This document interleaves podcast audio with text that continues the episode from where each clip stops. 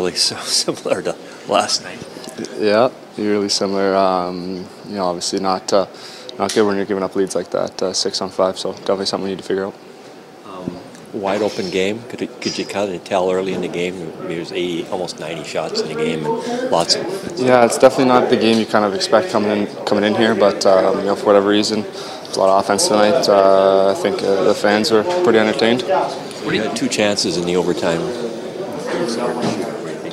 Stop me on this one. He stopped me on that one. No. What am I going to do on this? Yeah, um, circled wide. yeah, definitely, uh, definitely need to bear down in overtime there. Great pass by Leon.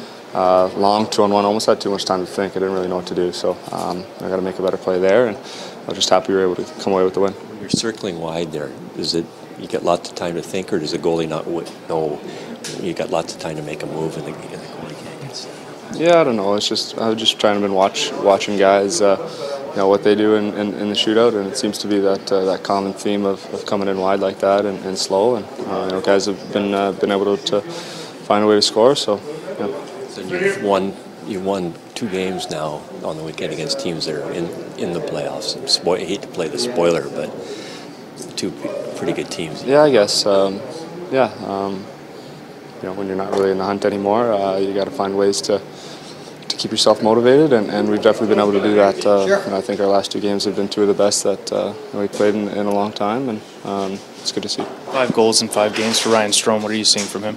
Yeah, he's finding a way to score. Um, you know, it almost seems like like when you're when you're cold like that for how long he was, and, and you find a way to get one, uh, your confidence just skyrockets, and your game goes uh, goes you know, goes up, and he's definitely found a way to ride that uh, that wave. What's it like? I mean, you've just traded one guy on Saturday, one guy today. It looks like Patty's getting traded tomorrow, but yet you're winning the games. But how is it kind of unsettling? The guys are leaving. It's not fun. It's really, really not fun. Um, you know, these are guys that that uh, you have personal relationships with, uh, you know, you're friends with, and um, you know, I've said this before for fans that they really, really enjoy it. I think they like to see the trades and, and, and guys move around, but uh, you know, I think that they, they can sometimes forget about the human side of it and and. Uh, and, and you know how close you become with your teammates, and, and to see them go, and, and uh, you know it's obviously for the best uh, for both parties, but uh, you know definitely uh, upsetting.